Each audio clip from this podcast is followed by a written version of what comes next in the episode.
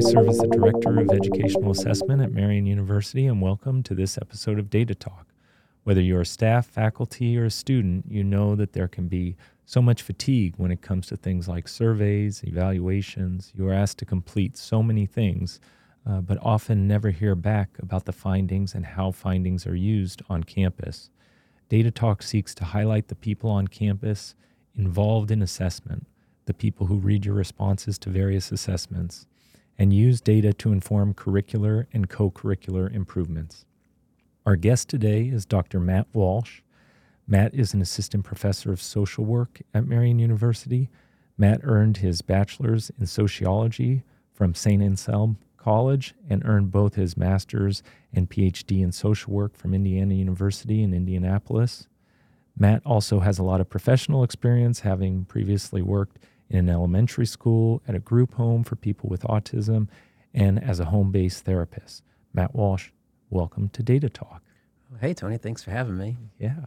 So, Matt, before we get into the data, I have a couple of questions to just kind of help me and the listeners learn more about you. Yeah. So, you know, one thing is I was just kind of researching you. You know, I stumbled on your dissertation and kind of looking through like the acknowledgments and i'm always really interested in learning more about people's mentors and, and those that have had a significant impact. I read in your dissertation where you talked about the supportive people at iupui yeah. And specifically i saw where you talked about jim hall mm-hmm. who was a teacher and researcher while you were at iupui and he originally served on your dissertation committee, but sadly passed away before you finished. Yeah. Can you talk about the impact that, that Jim had on you during your time at IUPUI? Yeah, sure. So Dr. Hall was, I met him my first year uh, as a PhD student. He had just gotten a grant to do kind of like try to figure out how could we as MSW students go out into the community and work with transitional age youth, which is like anyone from like 16 to 25. So graduate students in social work. Yeah. Yeah. So what what the government essentially and what a lot of research has shown is that that's a unique time period and they have different needs than other people, right? So even if you're like 18, you're an adult, maybe you're not going to college and you're living on your own and working you're different than like a 40 year old. Or like if you're a 22 year old who just graduated college, you're still different than maybe that 30 year old and stuff like that. So, how do we support them? And this was specifically with mental health and then also kind of physical health. So, he had just gotten this grant and it got awarded September, the end of September of my first year. And they needed a graduate assistant. And they had written somebody else in just for the grant. And he was like, Well, I don't think I can actually do this. And like, Well, we just need somebody. And then when it came down to actually having somebody, they wanted a PhD student. Uh, cohorts were very small. And it actually turned out I was the only one eligible. But it was great. So I got to start working with him on the grant. And he just gave me like kind of like free reign to be like, this is what we kind of need. Like, you figure out how the best it would work for you. So he gave me a lot of freedom, but also like a lot of guidance and mentorship. And then he just became, yeah, he kind of became like my person at school. I worked with him a lot. And then on my dissertation, he was great. It really wasn't his area of field whatsoever. So I'm more child welfare. He was more mental health and addiction. I do qualitative. He would always be like, don't do qualitative. I'm like, oh, but that's like what I'm interested in. He's like, okay, just don't call yourself a qualitative researcher. Just call yourself a researcher. I'm like, well, that's what I am. The questions I like to answer are best answered qualitatively but yeah, so he was that, and he was just like a huge support, a big kind of cheerleader. And uh, like as I went through that process, people, you know, as you know, you kind of do with a PhD, like you share stuff with your committee, and they tell you to kind of work on this or work on that, and everyone did a lot of that. And then you know, Jim would be like, "Well, don't you think Matt did a great job on this? Like, isn't this wonderful?" And I'm like, "Okay, okay." So he, like he was kind of that support, like it's gonna be okay.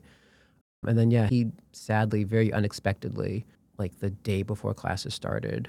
Oh. One year passed away in his home, like I think after a run or something. And it was very tragic, very kind of sudden. And it was sad. Yeah. I still think of him time to time. But yeah, so he was super supportive. He wanted me to do well. We recently just published, maybe like last year or so, an article based on the research from the grant. And so he's on there as an author. And that may or may not be the last time he's an author Yeah. because we worked on it kind of later. He had done some stuff and he was very adamant about put me last, put Matt first. Matt needs to get some first authorships because he was very supportive with that. So yeah, no, it was yeah. which is which is not always common in graduate school or in where the- yeah, yeah I, you know, people say that, and maybe social work is different, or just the people I've run into are different. But every time I've worked with a faculty, because it's kind of an awkward thing yeah as a as a student, regardless of what level you're at, to go to your faculty and be like, I think I should be first on this. and I think I should be ahead of you. I've done more work than you. But all of my, I've worked with a couple different people. Another uh, professor from that grant, we have an article together, and he was like, "Oh no, you be first. I'll be second. He's like, "You're gonna do more work." And so, and it was absolutely true. I was I was doing a lot more work, but he said that up front, which is nice. He took that kind of Yeah. uncomfortable part where I'm like, I think I should be first.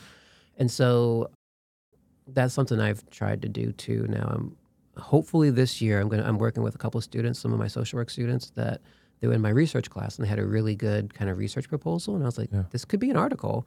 If you guys want to work on it and like, really? And I was like, yeah, yeah, we could figure something out, have like an independent study class, like work it out. Like we could get this published potentially, at least get it submitted. And they were pretty excited. So we're actually gonna try to do that. And I was like, okay, well you guys, I'll be last and you guys have to figure out kind of who's gonna be first. But like you're doing the work, I'll be last. So it's something that I think stuck with me yeah because it's nice to work with students and get their name out there too. Yeah, definitely. Definitely. Well, and I, I wanted to ask you about that, the article that you mentioned.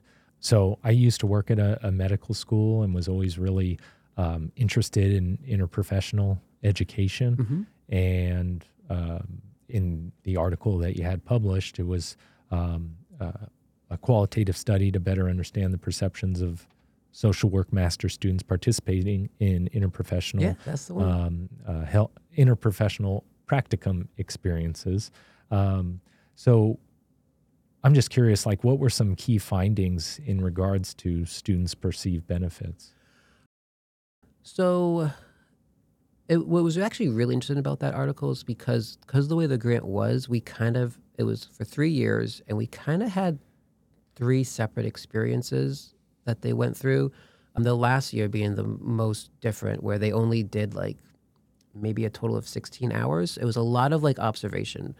For social work students, when they're in practicum, especially in their master's program at the last year, which is what these students were, it's a lot of hands on. Like you're doing it, like you're doing therapy. Someone's watching you, but you're doing it, hmm. as opposed to you watching somebody else. But this was a lot of just observation. Like, what do social workers do in interprofessional settings with doctors and nurses and maybe dietitians and you know other professionals that might work in the medical field?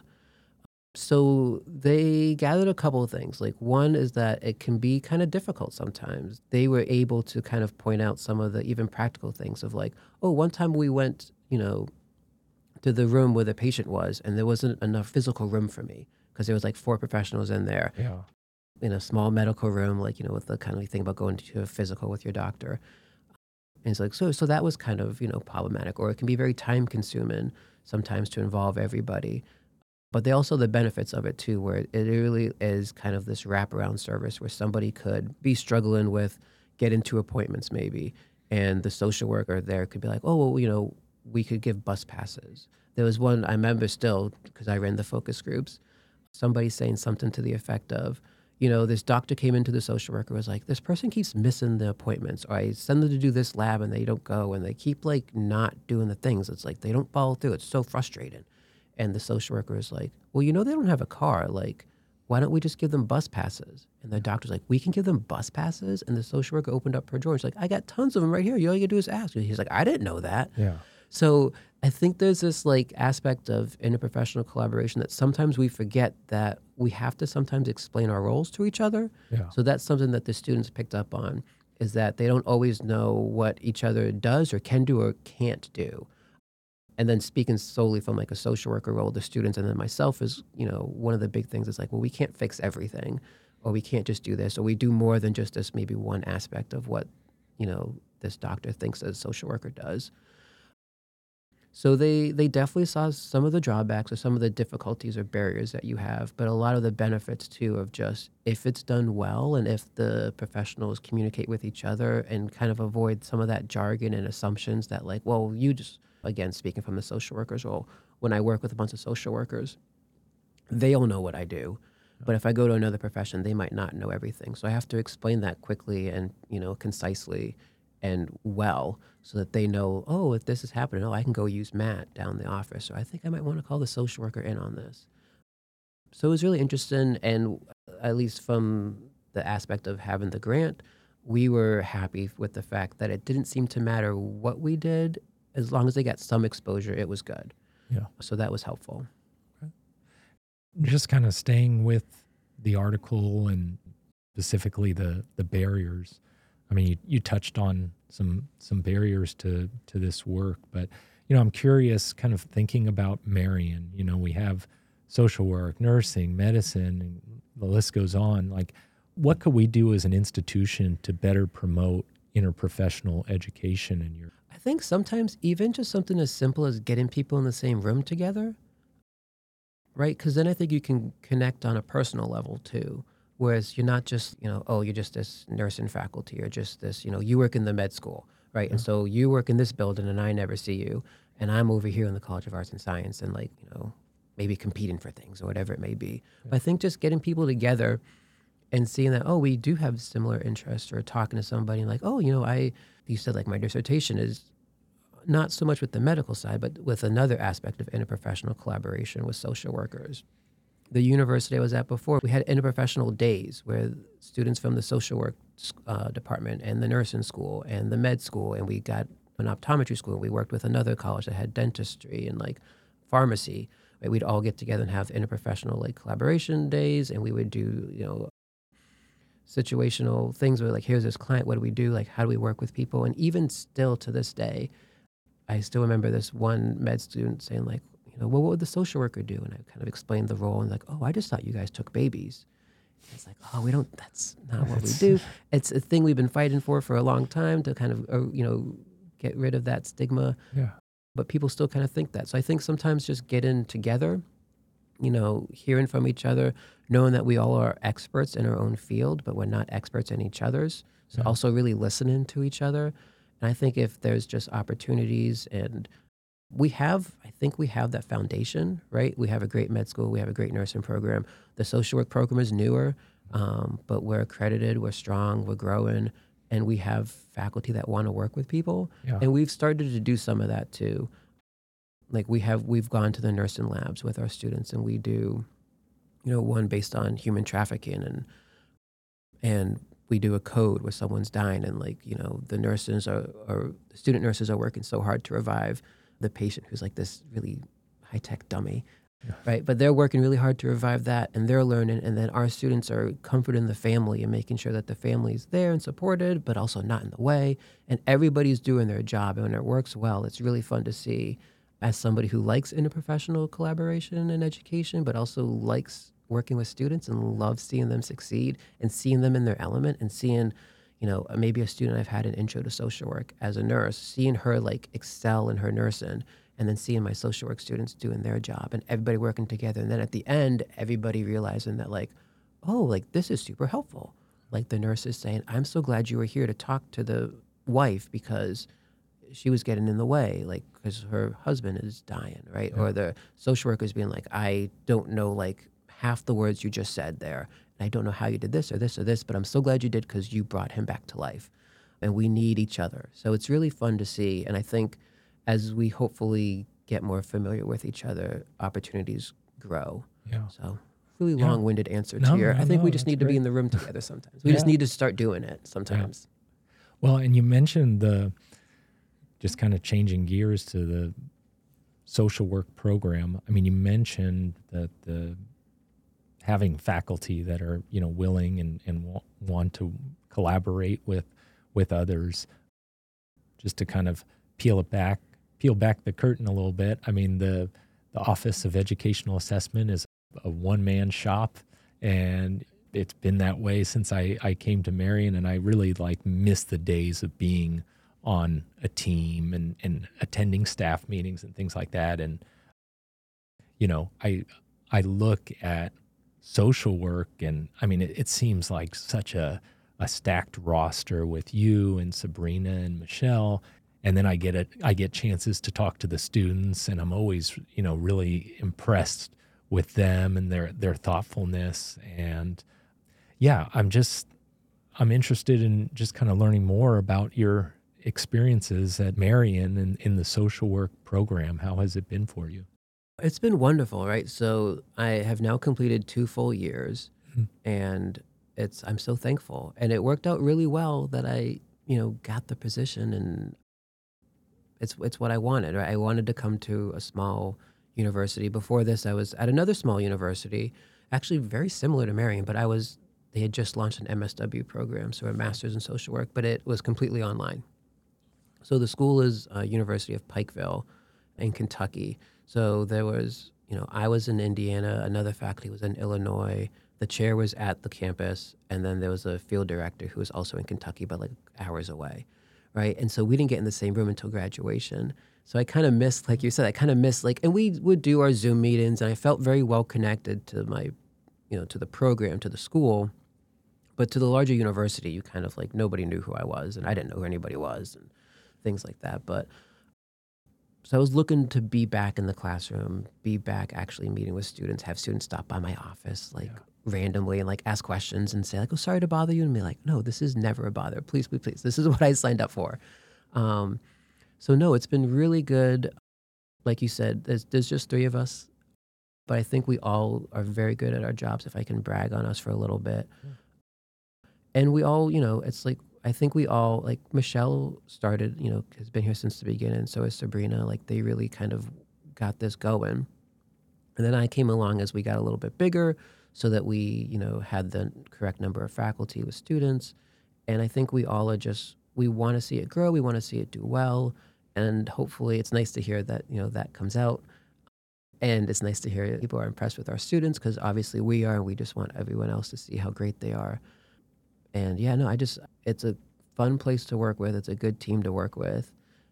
And it's really nice working with the students and seeing them grow. And it's been, you know, I'm excited that, you know, I guess two years ago when I started, I had some, you know, first year students. And I'll be really excited to see them graduate and kind of see the growth that they've had. Because I haven't really had that as a faculty member yet to see somebody for four years yeah. and, and graduate and be part of their, their academic career and hopefully you know, you know, impart some wisdom or some experiences that stick with them and they can use later. So it would be good. But yeah, no, it's been it's been really good here. I'm really fortunate. Yeah, it's a really unique dynamic because I mean, I think you know, so often when it comes to assessment, students are really treated as just a source of data, and I feel like within social work, I mean, they're really collaborators when it comes to using the data and it's been interesting to see that. And and that seems they seem to feel that you know it's not just an observation. I mean they really feel like a sense of ownership over you know the future of the the program. And it's really cool to see the the culture that you guys have established. Yeah. And i'd like to think well i'd like to think it's unique to us but i don't think it is. And it could also just be social work and it could also be the fact that we're new right? But i think part of what we do in social work is like we have our you know we have our code of ethics we have our core values and we as faculty live those out but then also we expect our students to live those out too. So even from like that intro to social work class like we all michelle sabrina and i all teach it and we all have that code of ethics and we really uphold our students. I'm like even if you're not a social worker this is what it's about and if you're like this is what you're signing up for like you're signing up to do this. You're signing up to be a lifelong learner. You're signing up to, you know, act professionally in this sort of way and talking about social justice and and you know dignity and respect of the individuals. A lot of them align very well with our Franciscan values, yeah. which is really nice. So I think I think students grab onto that, and so I think they're like, yeah, this is you know what we are all about, and they can see it in Sabrina, Michelle, and I, and then we can see it in them as students, in the way that they act, in the way that they do their papers, in the way that they practice, in the way that they even do like role play in class, like everything. So I would hope that you would see that in a lot of social work programs wherever you went. But I'm glad it's here, and I hope it stays too because we are new. We're trying to establish a culture, and I hope you know, ten years later, like people are still feeling that invested, that involved. That would be wonderful, and I plan to be here for ten years, hopefully. So Yeah. like, I'd love to see that. Yeah, and I I wanted to ask about the the Council on Social Work Education because you know throughout my career, not just at at Marian, but in addition to institutional accreditation, I've worked with different programs on their program level accreditation, and I I really feel like the CSWE really has their stuff together in terms of learning centeredness and, and assessment. I'm curious what, you know, your experiences have been, what your perceptions are of the, the CSWE. Yeah, right. So I don't know any different, Yeah. but to me, it just makes a lot of sense. Yeah. And we have, you know, we have to do some of these things. Like we have to, you know, do focus groups with our students and make sure that we're doing things correctly and that we, that they're learning and that they are feeling supportive. Right. So we're held to a pretty high standard, I think, especially as I've started to talk to other faculty and kind of see like their accreditation process or, or in some cases, like lack thereof. Yeah. But it's nice. So it's really nice to say that I'm a part of a profession that from the get go, like as you start to learn, has expectations and has guidelines and has something that you can go to their website and read like, okay, well, here are the, like, here are the values, here are the principles. This is what all social workers are kind of held to, regardless of where they go or, you know, what they're, where they're from like if they've gotten like a BSW and MSW, like if they've gone through that education, like this is what you can expect from them. And it's nice to to do that because when they do graduate and if they go on to get their masters or if they don't, like they're social workers, right? They could be different levels of social workers, but they're still social workers. They're my colleagues, and now they represent. They obviously represent Marian University, but they also represent my profession, and you want it. You want them to represent it well. Yeah. And so I think we have four years with them to try to do that. And that's like from that individual level. And then from the grand scheme of things like that, the CSWE, it gives us those great guidelines. And it's really nice too because as a social work program, you can go to your university and be like, well, this is what I have to do. Yeah. And it kind of takes some things away. This is not, you know, us as a you know programs saying like, well, this is what we want. Like you have to give us this. It's like, no, no, no. This is what we mm-hmm. have to do. This is the bare minimum. Like this is the standard.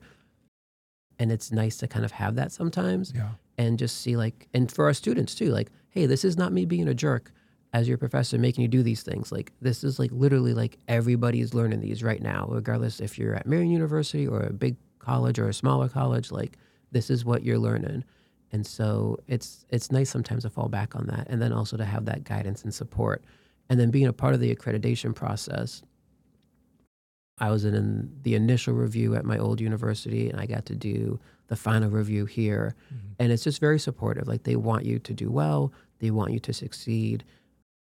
And if you've got that accreditation, that means you're, you know, you've done everything well. So it's Yeah. nice for the students too to look at and be like, okay, yeah, this place is doing it well. Yeah. They're doing a good job. I'm going to be supported. I'm going to learn. I'm going to be challenged, but I'll be supported too. So it's really nice to kind of have the CSWE and have their backing and have their support. Yeah. Okay, thanks. Great. So, kind of moving into the the findings and, and discussion for um, um, for today. Um, for this episode, we'll be discussing findings uh, from an internal administration of adapted survey items used with approval from the uh, Healthcare Professional Wellbeing Academic Consortium or PWAC survey. Um, I, I just wanted to kind of mention them. Maryam Makowski is the author of the performance nutrition item set on the PWAC survey. Um, and those are the uh, items that we're discussing today. Um, among her many roles, um, Dr. Makowski is a clinical assistant professor in the Department of Psychiatry and Behavioral Sciences at Stanford University. And Maryam and, and PWAC have been, um, you know, just so generous and, and supportive. And I, I just wanted to recognize them. So the, the survey we were discussing was adapted from that uh, nutritional item set from the PWAC survey, and the study was approved by Marian's IRB And with the help of Matt, uh, the survey was administered to undergraduate students uh, enrolled in Health and Wellbeing 110 at Marian during the spring uh, 2023 semester. So we're just discussing internal analysis of the the quantitative data from that. And but I, I guess before we get into it, Matt, you know, can you share um, some information about health and well-being 110 um, and you know just kind of what what that course is about and how this fits into a student's overall education at Marian? Yeah, so it is a new course uh, just launched last year. So we've gone, you know, the first year students have taken it. So it is part of the new Gen Ed, part of that transformational journey process. It so all the first year students are supposed to take it. Sometimes they might have to take it their second year. But so we're really talking about first year students in the spring after they've had FYS. And the course is really about it's kind of like in the name, it's about health and well being, right? So how do we learn to be healthy? How can we practice being healthy? And the goal is for students to have this information, have some of these, you know, practical tips, have some of this knowledge, and take it while they're here in that first year and kind of live it hopefully in that semester, but then beyond too. So as a sophomore, junior, senior, still trying to be like, okay, how can I be, you know, physically well? How can I be socially well? How can I be spiritually well? right? And then also beyond Marian too. So we're trying to give them the foundation to set themselves up for a you know a life built around wellness. And there's eight domains that we focus on. And so we focus on intellectual and occupational and financial, spiritual, social, emotional, and environmental. I think I just named all 8 mm-hmm and we spend about two weeks on each and they kind of you know they get to hear from an expert they get to do some kind of activity to kind of enhance it and they reflect on it as well as like having classroom discussions and things like that. So that's the course and we did a pilot in the fall and then we launched it in the spring with like 20 sections. Um, and so we had a lot of students and yeah they took the survey as well and hopefully tried to give you some good data. Yeah. Yeah. Yeah and the survey you know really just focused on what students are eating, what, what students are consuming. The first question I have for you, Matt, just kind of looking at overall perceptions. So, about 85% of respondents, which was around, we had about 60 students respond to the survey. Um, so, about 85% of respondents either agreed or strongly agreed with the statement, I have access to healthy food. However, only 59% agreed or strongly agreed with the statement overall, I eat healthy. So, what do you think are, are some barriers to eating healthy on, on campus for, for students? Yeah. Whenever I think I, I think about barriers, I think one is access, but that doesn't seem to be the case here, right? Mm. So 85% say that they have the access to the healthy food. So you can kind of take that a little bit out of the equation so then it comes down to like, I think either like motivation or or knowledge, right? And they probably know a little bit, at least as we went through this class and as we've done some of our own data, and I've gone through a little bit of the qualitative aspect of our data, but a lot of people seem to know the information or at least are somewhat familiar with it. Like, so they know what is healthy food. So it may just come down to that motivation of, well, this is if you have two kind of options readily available and one might taste a little bit better or one you might be more familiar with, yeah. you might go with that option. This is also, these are first year students, right? So they're in their second, uh, for the most part, we had some upperclassmen, but this is majority first year students. So they're in their second semester of college. And if they're living on campus, and they're eating with their friends, you know, there may be some element of somewhat like peer pressure or, you know, conforming or just even like they might still just be figuring out what do I eat on my own? Like it's really interesting. So this is obviously anecdotal because it's just from my class, but when we were doing this unit, this physical wellness unit, I had a student say something to the effect of like, oh yeah, like I after like the first like month of being here, like I realized I should not eat a cheeseburger for dinner like every night. Right. Like that's like not good. Right. And like, yeah, yeah, right. So there, it's, and I remember my own time at college, like still trying to figure things out, like, ooh, like do I get a salad? Like no one's making me do this. Right. Like I don't have to get a vegetable. Like I don't have to, you know, get milk or whatever. Like so I think there's a little bit element of that. Plus, you know, sometimes like, you know, the food that's bad for you sometimes tastes really good. Yeah. Right. And then that chemical reaction of our brain and it's it's just it's yummy. Like it's just there's that element too, I think, of it.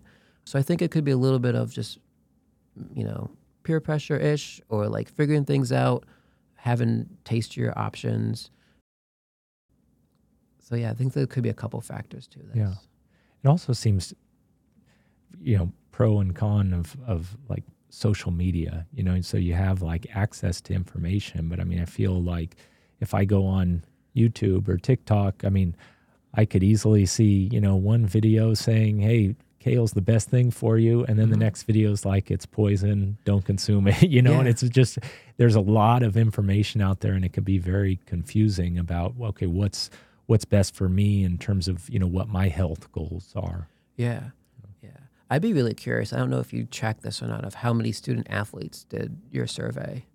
No, I didn't, but yeah, that would because be. that was always interesting when we had our wellness kind of conversations in classes. Kind of, well, there's a lot of student athletes here at Marian, and I had a lot in my classroom, and they're like, "Oh yeah, I do this, this, and this."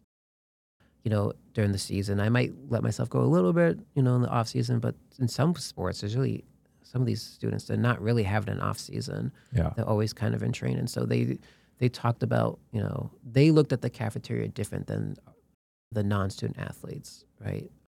Because sometimes too, even like you might have a healthy choice, but it may be a very similar healthy choice from like day to day or week to week, and that could get boring, yeah, right? It could get really boring to always eat you know, Yeah. chicken and rice or whatever is there. So I, there's a lot of different factors here, but yeah, I think it's interesting how student athletes view things differently because than our non-student athletes yeah, because they're just you know they really need to be mindful of what they're consuming and they probably have coaches and trainers that are giving them information and telling them things of like you know try to eat this and do that and so it's interesting yeah, yeah. And then, I mean, looking at the um, the items about about eating. So students were asked in the past seven days about how often did you consume the following, and the response options were every day, more than half of days, about half of days, fewer than half of days, and never or almost never. And the items with the with the highest um, averages were foods high in saturated fat and foods high in added sugar. And then the items with the lowest means were nuts and seeds, olive oil, avocados, and fermented foods, all of which, you know, de- depending on your, your health goals, I mean, all of which for the most part are, are considered pretty health promoting. Um, so, I mean, I, I know you touched on it, but I mean, how do you, how do you think we can can better promote healthy eating among students? You know whether whether in the classroom or you know efforts outside of the classroom well so i think in the classroom like that's part of what this health and well-being Yeah. class does and granted like you can have like a nursing student or like a like physical education like physical science student that is going to learn this in a much deeper depth than let's say like a social work student that's just taking this class and then they're probably not going to do a lot of health classes after that No. right so there is that aspect of what can we do in this particular class to kind of provide that baseline of information and even to even going beyond that a little bit of just saying like you know here's how to find that good information. Like going mm-hmm. back to your point about social media like you can find things that say this and some that says something else right? So how do we become good consumers of information? So how do we know if it's reliable and valid and trustworthy? Because if we can teach that then that's a skill that they can use throughout their life because that information might change Mhm. right? We might get new science on kale or eggs or like or whatever it may be right? So if they kind of know like trustworthy sources and how to find them then we've set them up to always kind of learn and, and be good like that. So i think part of it is just that information base and then part of it again is you know kind of access right? So what is our cafeteria serving? Like what even like for like snack stuff like do we have do we have nuts like available for a snack right? Because you look at a lot of us, and this happens a lot in societies sometimes it's about convenience Yeah. right? And think about college students sometimes, and some of the, who I've talked to, it's you know sometimes it's a quick I gotta grab something fast and go between classes, or I you know do I wake up you know 45 minutes earlier to eat a good breakfast, or do I wake up get you know take those extra 45 minutes of sleep and grab something quick and head to class, right? So it's it's a lot about choices, and so that's something that if we provide healthy options for them, that's part of it, and then also that information, and even just you know across the board, we can you know talk about the importance of of healthy living when it comes to like academic performance, when it talks about sleep, sports performance, mental health right? It plays a part in all of it a little bit. And one thing that's been really interesting with this class is seeing the connections of all these domains that I mentioned before. Like there's eight domains, but they're not separate. They all interconnect, they all influence each other.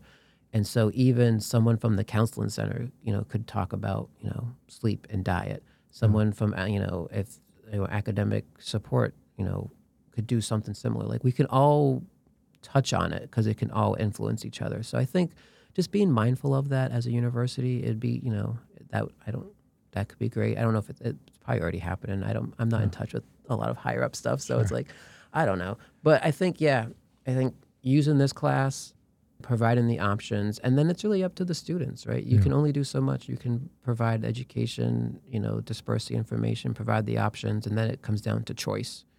Yeah. And then it's just a matter of working with students when they maybe make choices that aren't helpful to help them realize that or help see that you know oh maybe this choice could have some benefits that you aren't seeing. Yeah. and just trying it. Sometimes it's just a matter of trying to. Yeah.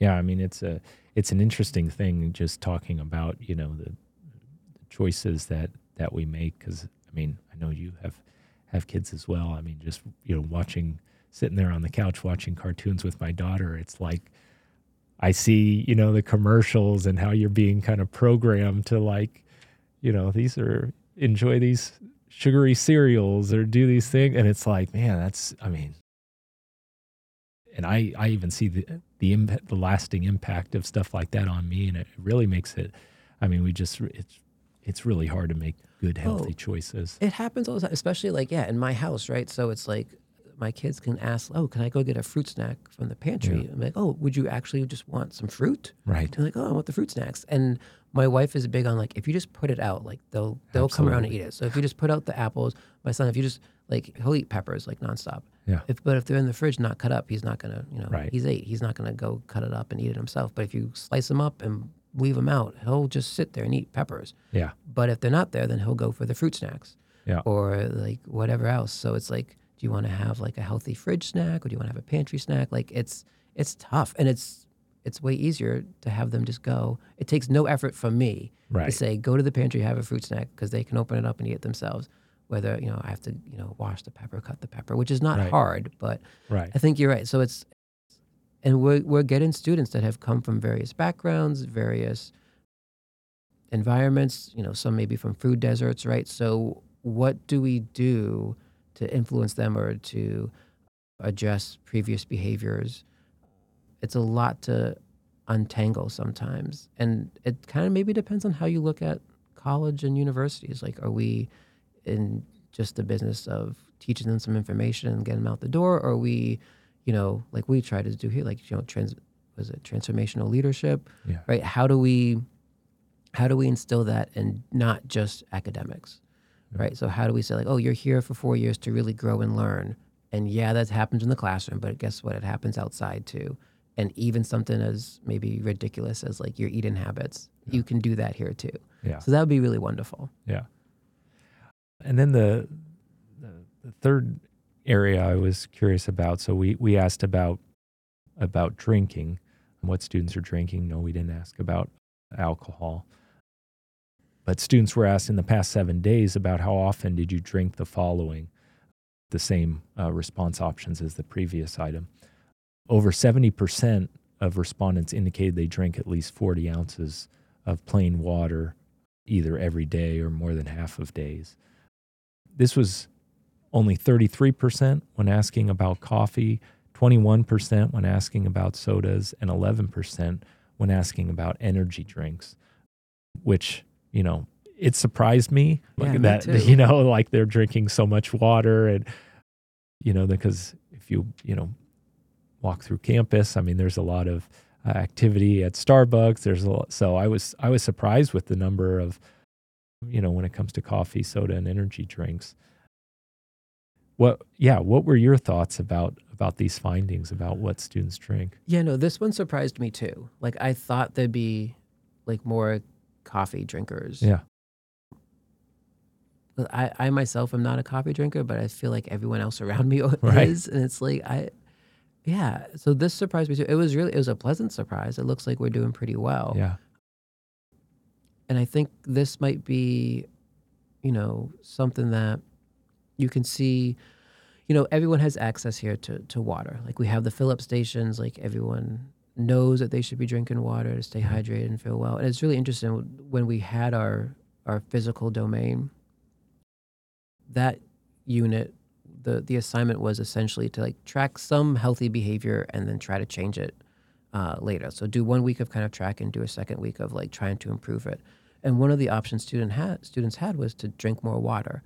So I had one student that did it that I can remember, um, and wasn't drinking much, and then you know increased it to I think more than forty ounces, maybe even up to like eight cups a day or something. Yeah. And was like, oh, like I like my headaches weren't really there anymore. I typically have a lot of headaches, and she's like, I don't know, I was doing this, and like I went to the bathroom more, but like I was feeling a lot better. yeah, And it's sometimes it just takes something like that. And I think water is something that people get on board with, right? I don't think there's a lot of like controversy around like, oh, let's drink some water. And I even think to like my own kids in school, like they go to school with water bottles. And, you know, it's hit or miss if they drink it all that day. But like that's something that I think people have been doing for a while and see the benefit of, maybe, maybe not. But I think as I talk more about it, I guess I'm not super surprised about the water, but I'm still surprised that people aren't drinking more coffee. yeah, I thought that was right, was a bigger thing. But yeah, no, they're doing good. yeah, yeah. I mean, it's it's interesting, and you know, hopefully, you know, I I hope to continue ad- administering this because I I think it's really interesting and it's it's educational for the students too because you know it's just kind of making them aware of maybe foods that they hadn't thought about consuming or you know maybe as they're completing it they're like oh geez I I, I need to consume more of this Yeah. so yeah, I mean, I think it's yeah, it's it's really interesting, and I think it's you know whether it's what you're drinking or or what you're eating. I mean, it, it's you know you can get so so used to things. I mean, I know for speaking for myself, I mean, you get used to discomfort and things like bloating, gas, you know, mm-hmm. whatever. If It just becomes the norm, and then once you change your eating habits and what you're consuming and you know you start making healthy choices it's like oh my gosh i feel so much better i didn't even realize i felt bad until you know i started eating Yeah. healthy and i feel so so good now so Yeah. Yeah. And and change is hard though too. This is something that we talked in this class. This is something that I talked about as a therapist. Change is hard. It's Yeah. hard to make that initial change sometimes. And there's we talk about it in class, but there's like these like the stages of change, right? So you kind of have to go through them a little bit.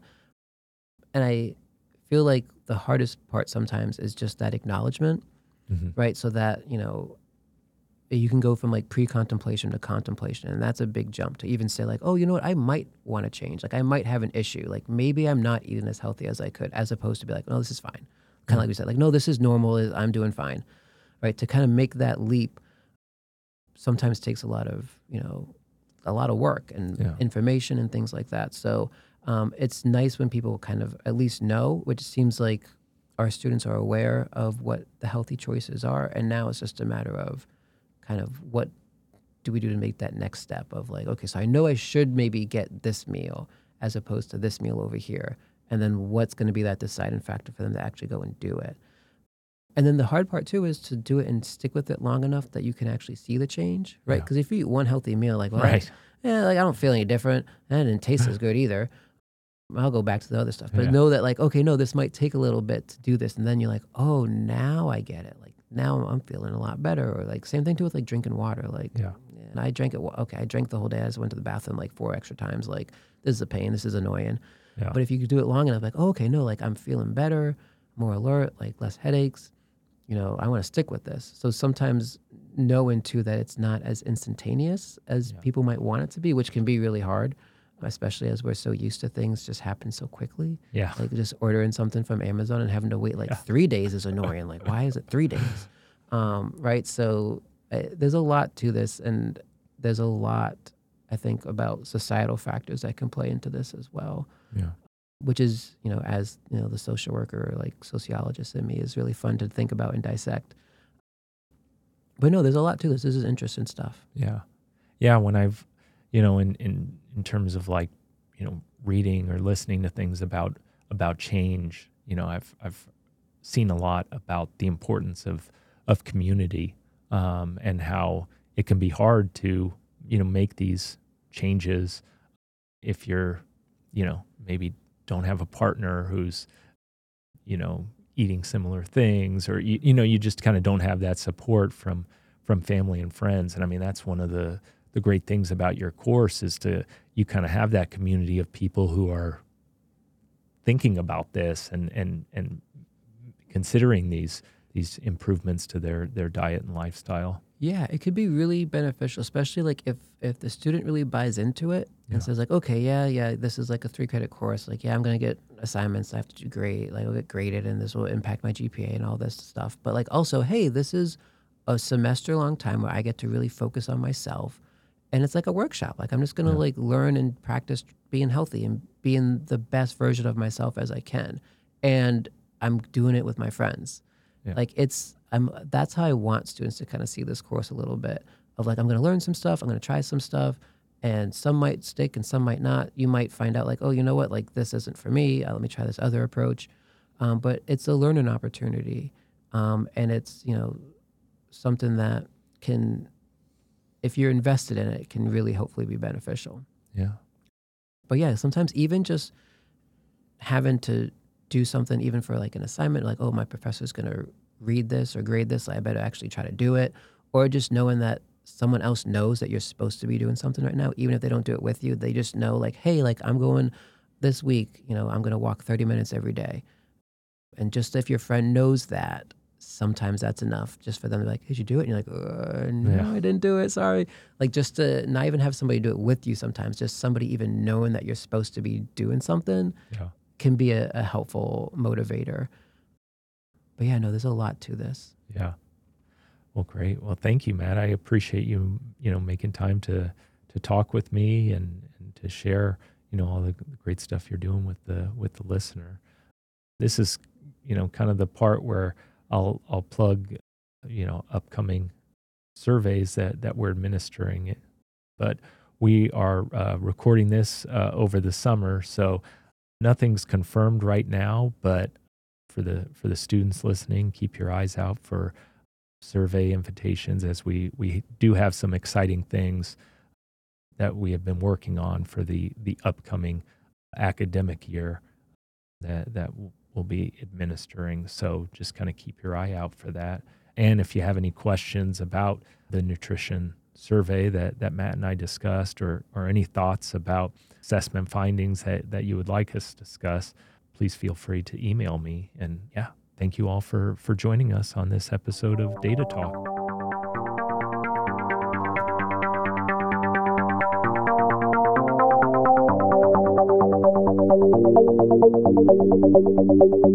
Thank you.